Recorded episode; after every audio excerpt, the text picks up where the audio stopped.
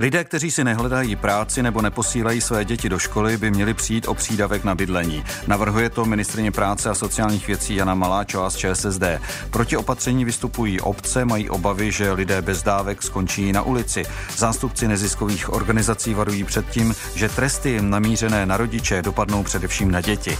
My se vás dnes ptáme, podporujete návrh, podle něhož by o přídavek na bydlení přišli rodiče žáků s velkým počtem zameškaných hodin? Povede podle vás omezení přídavku na bydlení k tomu, že víc lidí skončí na ulici?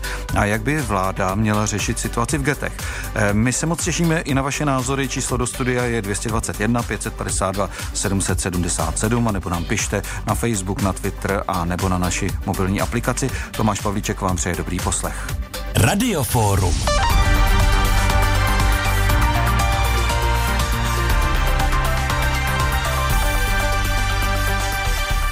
A ve studiu je Martin Šimáček, ředitel Institutu pro sociální inkluzi. Dobrý den. Dobrý den a děkuji za pozvání. Tak co říkáte návrhu paní ministrině Jany Maláčové? Eh, nejenom já, ale řada odborníků a i rezorty, které se k tomu vyjadřovaly v rezortním připomínkovém řízení, říkají, že to je úplný nesmysl. Osm rezortů bylo absolutně proti se zásadními připomínkami. Myslím, že už i v médiích eh, se objevují velmi hodnověrné informace o tom, že to je vlastně devastace toho systému podpory bydlení prostřednictvím dávek a eh, že to ohrožuje, ohrožuje v podstatě všechny jeho stávající příjemce, protože tím, že se ty dávky sloučí do jediné, dnes máme dvě, příspěvek na bydlení a doplatek na bydlení sloučí se do jediné, tak ten nový systém Jaký je mimochodem eh, ten rozdíl mezi příspěvkem a doplatkem na bydlení a co může tedy přinést to sloučení? Ten eh, rozdíl je veliký, každá ta dávka slouží k jinému účelu a pro jinou cílovou skupinu. Příspěvek na bydlení je dávka státní sociální podpory. Tu dnes pobírá kolem 180 tisíc eh, domácností a vlastně drží nad vodou chudé pracující, kterým nestačí mzda, samoživitele, samoživitelky, seniory. Téměř 100 tisíc příjemců jsou seniori drží nad vodou, aby mohli bydlet. To znamená, že jim vlastně dodává určitou část prostředků na to, aby vůbec mohli bydlet, aby mohli zaplatit to nájemné související služby. Oproti tomu doplatek na bydlení je dávka z systému podpory ve hmotné nouzi a ta vlastně slouží těm úplně nejchudším, eh, nejenom lidem v ubytovnách, těch je necelá pětina, kteří jsou v tomto systému podpoření v bydlení, ale také celé řadě dalších lidí, často třeba seniorům, kteří bydlí v rekreačních stavbách, protože už jim nic jiného nezbývá, anebo se doplatkem dokrývá to, na co nestačí příspěvek. Je to opravdu opravdu hmotná nouze, to znamená pro ty vůbec nejchudší lidi. Takže jsou to různé skupiny, které jsou, to dostávají, takto, anebo ono se, ono může se to dostávat trochu, Ono se to trochu překrývá. Eh, část lidí má možnost pobírat obě ty dávky, je to důležité, protože když někdo bydlí ve standardním bytě a má nárok na příspěvek, ale pořád mu to nestačí na to, aby uplatil ty vysoké ceny za bydlení, tak ještě může dostat určitou část doplatkem. To je, přiznejme, trochu nesystémové, ale rozhodně to není důvod k tak dramatické a drastické změně celého toho systému. No a když se to tedy sloučí, obě ty dávky, tak se stane co podle vás? Eh, ještě bychom měli podotknout, že ten doplatek je dávka velmi silně testovaná. To znamená, že ten, kdo tu dávku má možnost eh, přijímat, tak je eh, velmi intenzivně zkoumán úřadem práce jako výplatním místem, jestli opravdu ten nárok má a jestli to, co dělá, včetně různých aktivizací, kterým se jistě dostaneme, jestli mu ten nárok neodebírají.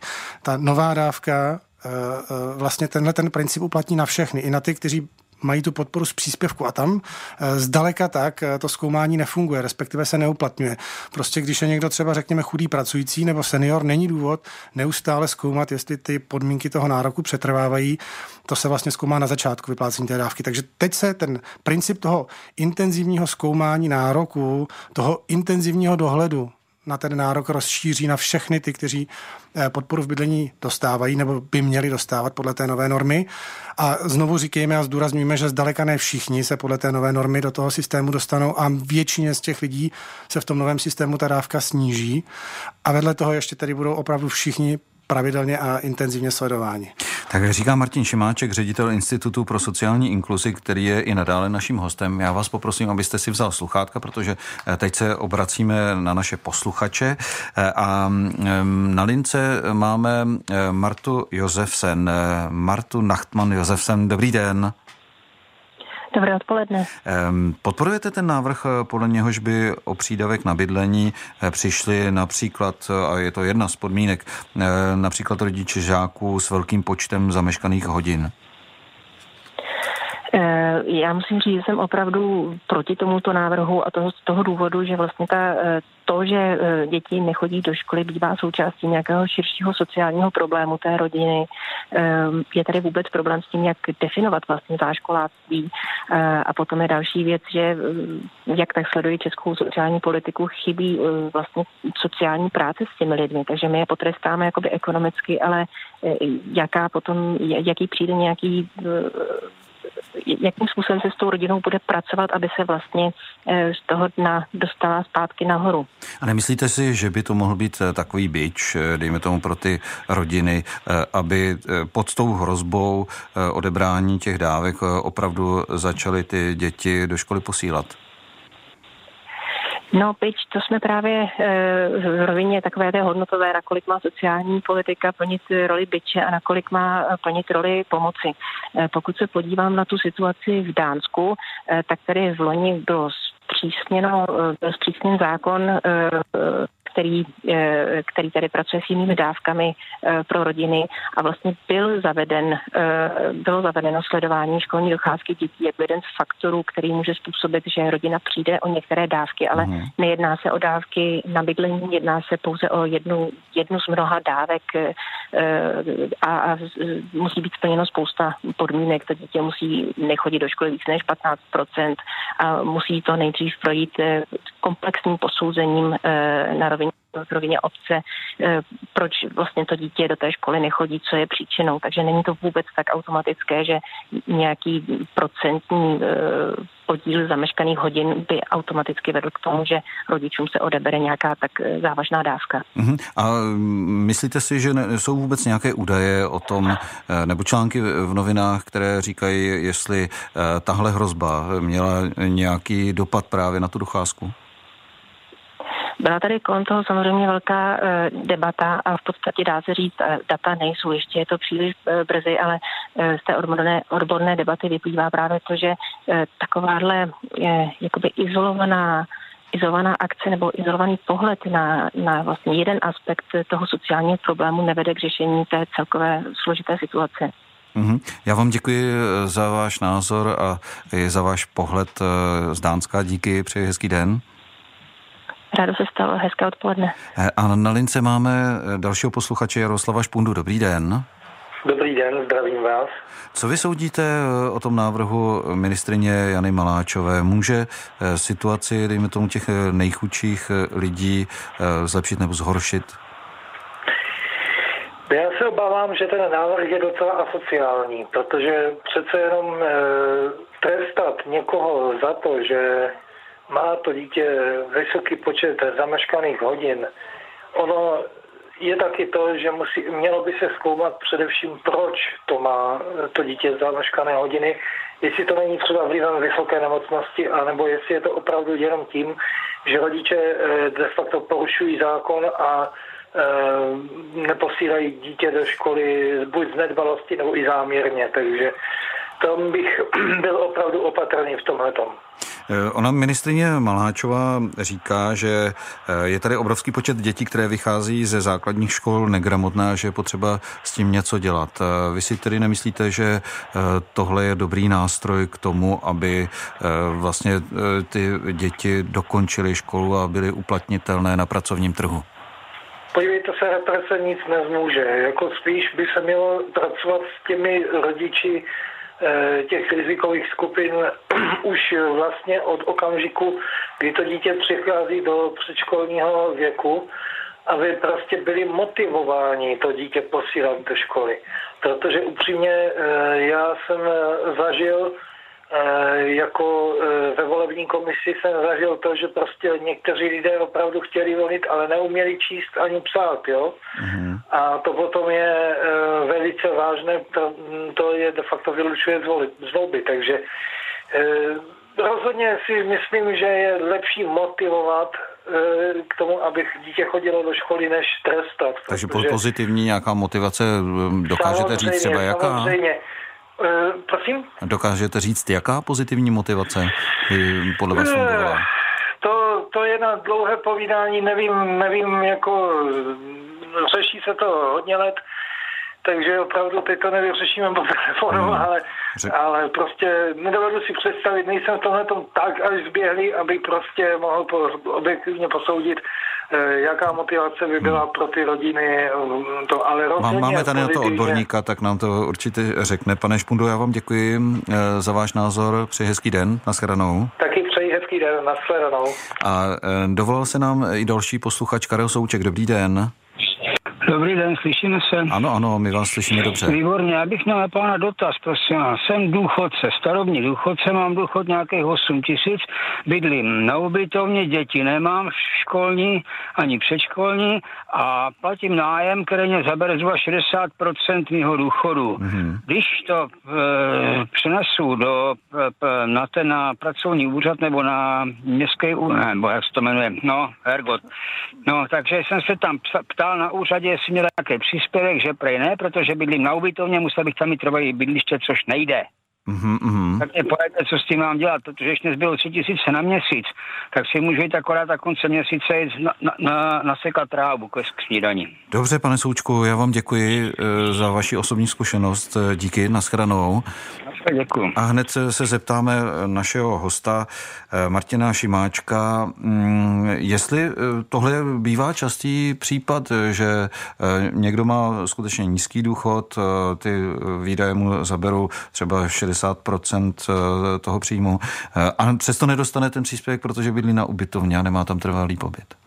Eh, rozhodně se to stává, je to velmi častý případ. Na druhou stranu to mm, pana posluchače nevylučuje z toho nároku na dávku doplatku na bydlení, takže předpokládám, že je potřeba prostě s tím úřadem práce intenzivně jednat, tak jak jsme si rychle řekli, v jaké situaci se nachází, tak jsem přesvědčený, že, ten, že ta dávka mu náleží. A e, mm, skutečně další až klíčový problém je eh, funkce toho úřadu práce a eh, těch konkrétních pracovníků, kteří vlastně na jedné straně vyplácejí dávku, a na druhé straně mají těm lidem pomoci, aby zvládli svoji obtížnou sociální situaci. Ta dávka má být určitý podpůrný mechanismus, nějaká startovací čára, k tomu, aby se mohli třeba vracet také do zaměstnání, řešili své zadlužení a podobně. To všechno je úkolem úřadu práce. Ten úřad práce tu není jenom kvůli dávkám a pokud se ta agenda smrskne jenom na to, jestli dávku přizná či nepřizná, tak eh, to samozřejmě je selhání úřadu práce a celého systému sociální podpory. Úřad práce dnes není pouze úřadem práce, ale je úřadem práce a sociálních věcí podle toho, jaké má ze zákona kompetence. Tak, měli by to lidé v podstatě i vyžadovat eh, Přesně i ty tak. další ano. služby. Eh, teď se nám dovolala další posluchačka Ilona Obstová. Dobrý den. Dobrý den, zdravím vás po delší době, Tomáši a vašeho hosta, na kterého navážu s tím teď to povídal. Ano. Za prvé, skutečně úřady práce a jejich pracovníci nejsou jenom v kanceláři sedící bytosti, ale prostě musí chodit do terénu. Ano. ano, to znamená i do těch rodin, jak se říká, že děti nechodí do školy, zkontrolovat to. A dále, prosím vás pěkně, obchod s chudobou. Já jsem neslyšela poslední 30 let, že by někde byl někdo odsouzený za to, že vybírá nehorázný peníze z ubytoven nebo z nájemních bytů já jsem neslyšela, že by ho někdo zkontroloval, že by po něm šel živnostenský úřad nebo finanční úřady. A to jsem hmm. chtěla slyšet od paní ministrině Maláčové. Takže je to nesmysl, co vymýšlí. A, ne, a divím se, že teda nejsou lidi v ulicích, zdravý milion chvílek pro demokracii a ty dva pány, který to organizují. Takže já jsem úplně ze všeho, já jsem rozpřešená. Já jsem pracovala na úřadě, já jsem pracovala s dětmi a vím, že prostě terénní práce, pracovat člověk s člověkem, ano, to je základní věc, která se tady má dělat. A to by měli lidi vyžadovat. Dobře. A proto vám to říkám a přeju vám všecko dobré, slunce v duši. My vám také. A snad se to do měsíce nějak dozvím, že prostě se něco děje. Aby hmm. se pak nestalo, já se ještě vrátím k té situaci té dámy, která vychovávala ty, vnu, ty ta vnoučata a jedno to vnouče, ta děvenka, jak je ztracená. Kde byli sociální pracovníci? Ano, Dobře. to znamená od stolu pryč, vyhnat do terénu, do ulic a zjišťovat, co se děje. A veškeré podvodníky, veškeré podvodníky prostě trestat a zavírat. Zdravím vašeho Děkujeme. hosta, mějte se krásně. Vy také, nashledanou. Eh, tak eh, co říká náš host eh, Martin Šimáček na to, co říkala paní Obstová, to je, že ten obchod s chudobou se nějak nepostihuje třeba trestně. Je to možné, nebo mají v tomhle případě, hm, dejme tomu, orgány činné v trestním řízení vůbec nějakou pravomoc? Eh, samozřejmě, že provozování toho ubytování trestné není. Tam je problém v tom, že častokrát jsou ty ubytovny eh, ve velmi špatném stavu a spíše by bylo důležité, aby všechny orgány, kterým to náleží, eh, prováděly šetření. Primárně se to týká stavebního úřadu, to znamená stavebně technický stav těch budov. Samozřejmě, že je důležité také tu věc řešit na úrovni hasičských předpisů, hygienických předpisů. To znamená, tam jsou ty kompetentní orgány, které mají v tu chvíli jednat a jednat eh, vlastně v té eh, vlastní iniciativě a vlastně dožadovat po těch provozovatelích eh, nápravu. To, mimochodem, že... mimochodem ministrině Maláčová v tomhle případě říká, že když tady bude hrozba odebrání těch dávek, a, tak přijdou tito poskytovatelé, kteří často mají ty byty, ty prostory jako v nevyhovujících podmínkách, takže prostě by přišli o své klienty a proto budou motivováni, aby oni sami prostě dali tyto prostory do pořádku. To je až tragický argument, protože terén, terénní zkušenost říká úplně něco jiného. Eh, jednak se ukazuje, že nemalá, teď bych řekl, že skoro nemalá část, skoro polovina těch lidí, kteří byli na ubytovnách, a ukazují to i čísla, o kolik se snížily vyplácené dávky do ubytoven, už bydlí právě bez podpory dávky. To znamená, řada těch ubytoven, které jsou mimo jakýkoliv standard, pokračuje v tom ubytovávání lidí bez toho, že by na to kdokoliv dohlížel. Ti lidé tam bydlí, ale bydlí díky, řekněme, práci na černo. To je velmi časté, to je prokázáno výzkumem výzkumného ústavu práce a sociálních věcí, který doložil, že v Česku přes 600 tisíc lidí pracuje nějakým způsobem na černo. Mezi nimi jsou i ti, kteří jsou extrémně zadlužení a bydlí právě na ubytovnách častokrát.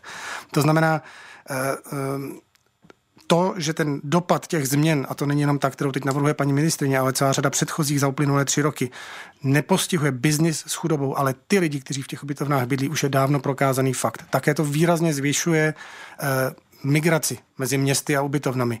Spousta rodin s dětmi migruje co pololetí mezi ubytovnami právě proto, že ten ubytovatel je vlastně na půl roku ubytuje, odrbe o zbytky peněz, které mají a vykopne je na ulici. To se běžně děje rodinám s malými dětmi. A teď, když přijdou o ty dávky, tak se to jenom prohloubí? Přesně tak. A mimochodem, když se bavíme o tom, jak aktivizovat školní docházku, jak aktivizovat školní docházku u dítěte, které se co půl roku nebo rok musí stěhovat s celou rodinou a neustále vlastně musí měnit školu a kamarády, vrstevníky, se kterými by do té školy měl chodit. To znamená, tady skutečně tou dávkou, eh, pokud, a to tam byla důležitá poznámka paní kolegyně z Dánska, pokud tou dávkou eh, budeme eh, odebírat nebo nepřiznávat dávky podpory bydlení, tak tím ještě komplikujeme to nejdůležitější, co každé dítě potřebuje pro to, aby se vůbec mohlo začít vzdělávat a rozvíjet, zdravě rozvíjet. To je zázemí. To je dávno prokázaná věc, takže spojovat školní docházku s bydlením je absolutní nesmysl a je to prokázáno na stovkách velmi odborných expertíz a výzkumů. Posloucháte pořád Radioforum. Naším hostem je Martin Šimáček, ředitel Institutu pro sociální inkluzi, ale je tady s námi ve studiu i Marian Vojtek, editor sociálních sítí Českého rozhlasu Plus. Sdílí tady s námi jeden prostor. Tak Mariáne, jaké ohlasy jsou na sociálních sítích k tématu tedy návrhu ministrině Maláčové? Dobré odpoledne, těch názorů je čím dál tím víc a stále přibývají jak na Twitteru, tak také na, na našem Facebooku a samozřejmě hlasujete i v anketě na webu plus rozhlas.cz. Dnešní otázka tedy zní, jestli by měli o přídavek na bydlení přijít lidé, kteří eh, si nehledají práci nebo neposílají své děti do školy, jak navrhuje ministrině Maláčová. Petr Riedl se ptá na Twitteru, tohle navrhuje ministrině za ČSSD jako fakt. Irena Vinčová jde o velmi asociální návrh. Ministr Ministerstvo by mělo podpořit finančně a metodicky oddělení OSPOD. Jde opravdu o soumrak ČSSD. Petr Sýkora nám na Twitteru napsal, kdo bude rozhodovat, co je to nehledat si práci a neposílat děti do školy. Kdo určí u konkrétního příjemce přídavku, že už ho nemá dostávat. Pro návrh ministrině Maláčové je třeba Jitka Hadravová na Facebooku. Ano, souhlasím s paní ministriní, píše doslova.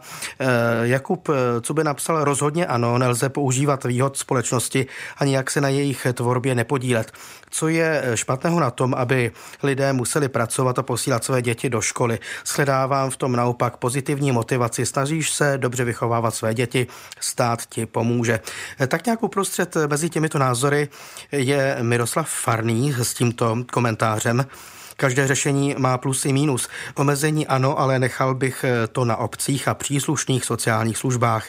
Mají k těmto lidem nejblíže a mohou posoudit dle konkrétních podmínek a efektně. Hlavně ať o tom nerozhoduje úředník, který sedí v kanceláři a nezná situaci. A taky kontrola krajů a obcí. Mnohé dělají maximum, aby uvedené lidi dostali ze svého kraje, ale tím se problém neřeší. Maximálně se věnovat dětem, tam je šance změnit situaci do budoucna. No a proti návrhu eh, paní eh, ministrině je třeba Zeman Jay-Z Jan. Od ministrině je to jen populistický krok, už dnes jsou mechanismy, jak takové rodiče potrestat, případně udělat ty ty ty. A ani jedno z těchto neřeší onen problém a ani zpřísnění trestu problém nevyřeší. Tak eh, tolik eh, souhrn názoru eh, z Facebooku, z Twitteru a tak dále. Samozřejmě můžete nadále hlasovat až do jedné hodiny na, na Twitteru a potom kdykoliv ještě na naší webové stránce. Ale k tomu, co bylo řečeno, pane Šimáčku, když tam jeden z posluchačů psal, že nelze používat výhod společnosti a nepodílet se na nich, to, že pro něj byl důvod, proč by ten návod, návrh podpořil, tak co říkáte na takovýto názor? Já tomu rozumím. Eh, ono je samozřejmě velmi důležité si říci, že eh, pokud někdo eh, čerpá jakoukoliv podporu, tak by současně s tím měl respektovat pravidla, podle kterých, podle kterých ta podpora je poskytována. Znovu ale zopakuju, že lidé, kteří dnes jsou, řekněme, na těch ubytovnách, tak častokrát fungují už s minimem dávek. Od roku 2011, od té takzvané sociální reformy číslo jedna, se do dnešního dne významná část, skoro bych řekl většina těch lidí, kteří jsou ve vyloučených lokalitách, v podstatě stala nezávislých na tom systému podpory právě proto, že ty dávky jsou pro ně nedostupné. Já zmíním jedno důležité číslo. V loňském roce od ledna do eh, září, pokud si dobře vzpomínám, úřad práce vyřadil z evidence 66 tisíc domácností. To znamená 66 tisíc lidí a jejich eh, příslušníků v domácnostech eh, přestalo mít nárok na jakoukoliv podporu, to znamená přišli o dávky na nějaký čas. A současně, a to je znovu to téma, o kterém už jsme tady hovořili a posluchači ho připomínají, ten stát s nimi ztrácí kontakt a vlastně nenabízí žádnou další podporu pro změnu té situace. Drtivá většina těchto těch lidí je v exekuci. To je hrozně důležité si uvědomit, protože jim se skutečně nevyplatí legálně pracovat. Legální mzda pro ně znamená nižší příjem než ilegální práce anebo ty zbytky návek. Eh, vyřazení z evidence úřadu práce také znamená, že ti lidé přestávají platit, eh, nebo ten úřad za ně přestává platit zdravotní pojištění. Touto cestou, to znamená na exekucích, na ilegální práci, na dalším zvyšujícím se dluhu, na zdravotním pojištění, tady narůstá jakýsi veřejný dluh, vůči desítkám až stovkám tisíc lidí, kteří prostě pro ten systém budou představovat výhodově extrémní zátěž, nebudou do něj přispívat, protože se jim to v žádném případě nevyplatí, rozhodně se nevrátí do legální práce a jejich děti nevychodí eh, pořádně základní školu, tak jak jste sám připomínal v úvodu, pravděpodobně nebudou umět dobře česky, nebudou schopni vlastně úplně základních úkonů. To takže, je... takže zase se ještě tenhle stav eh, podle vás eh, tím eh, krokem, pokud bude přijat tedy ve sněmovně Ministerstvo práce a sociálních věcí, tak se prohloubí. Ano, já tady zase jsem slyšel od posluchačů, je to asociální, já to slovo podtrhuji a podepisuji, protože skutečně vytváří obrovskou zátěž pro společnost jako takovou a současně odepisuje. To slovo také podtrhuji, odepisuje tisícovky, možná desítky tisíc dětí, kteří už nikdy nebudou během svého života schopni vlastně zvládnout situaci toho předlužení a nebydlení. No a eh, když se zastavím ještě u té podmínky, že by si lidé, eh, pokud chtějí dávky na bydlení, měli aktivně hledat práci, tak tam zaznělo i v některých těch příspěvcích, že to je dost těžké nějakým způsobem postihnout, prokázat. S tím byste souhlasil? No, já bych rád zdůraznil, že řada těch takzvaných aktivizací, ono se jim říká aktivizace, ale ve finále jsou to právě postihy, to znamená odebírání dávky nebo ztráta nároku na tu dávku v těch systémech je. V systému podpory v zaměstnanosti určitě taková věc eh, dávno funguje. Teď se nově eh, a v systému hmotné nouze. A teď se nově dostává do celého toho systému podpory bydlení. A je skutečně velmi zásadní, také ta paní kolegyně z Dánska, expertka z Dánska říkala, je skutečně velmi zásadní si uvědomit, že bez bydlení se skutečně nedá řešit nic dalšího, včetně vzdělávání dětí anebo zaměstnanosti. To se prokazuje. To znamená vázat na sebe dávky ve smyslu máš na ně nárok v případě, že se aktivizuješ na, úřad, na, na vstup na trh práce, je ještě určitým způsobem relevantní. Není to relevantní ve vztahu k bydlení. Ale znovu upozorňuji to v tom systému pomoci ve hmotné nouzi a zaměstnanostní podpory již dávno máme. A ještě na závěr, protože náš čas se chýlí ke konci, tak eh, vás poprosím o stručnější odpověď. Eh, když ministrině říká, že chtěla aspoň něco udělat, když její kolegové, dejme tomu z Ministerstva pro místní rozvoj, ze školství a ze spravedlnosti, neudělali potřebné kroky, tak ona chce udělat aspoň něco a rozhýbat to. Tak co je na to? Že to je absurdní. Jak se dá dělat eh, veřejná politika na úrovni ministrině práce takovouhle cestou? A kromě toho, kdyby chtěla trvat na tom, že ostatní ministerstva nic nečiní, tak v její kompetenci je drtivá většina potenciálních opatření na změnu. Mimochodem, pokud se bavíme o dětech v rodinách, klidně mohla do otevřeného zákona o sociálních službách, službách který právě novelizuje, zařadit podporu v rámci tzv. rané péče i pro děti ze sociálně vyloučených lokalit. Musí řešit sociální práci. Nesmí, tak jak teď prezentuje, jí zavěsit do financování ze systému evropských strukturálních fondů. To je nesmysl ročně ministerstvo vydá minimum prostředků na sociální práci. To znamená, to jsou všechno věci, které jsou u ní, stejně jako příprava zákona o sociálním bydlení, kterou také odložila k ledu. Říká Martin Šimáček, ředitel Institutu pro sociální inkluzi. Já vám děkuji za účast eh, v této debatě, v tomto pořadu. Naschledanou. Děkuji za pozvání, naschledanou. Eh, Marian Vojtek eh, schrne výsledek ankety na Twitteru. Ano, lidé, kteří si nehledají práci nebo neposílají své děti do školy, by neměli přijít o dávky. Tak děkuji, Mariáne. odpoledne. Eh, Tomáš Pavlíček eh, od mikrofonu děkuje za pozornost. No a předávám slovo Janu Bordovi, který eh, v několika bodech přednese, co si s týmem svým připravil na odpoledne.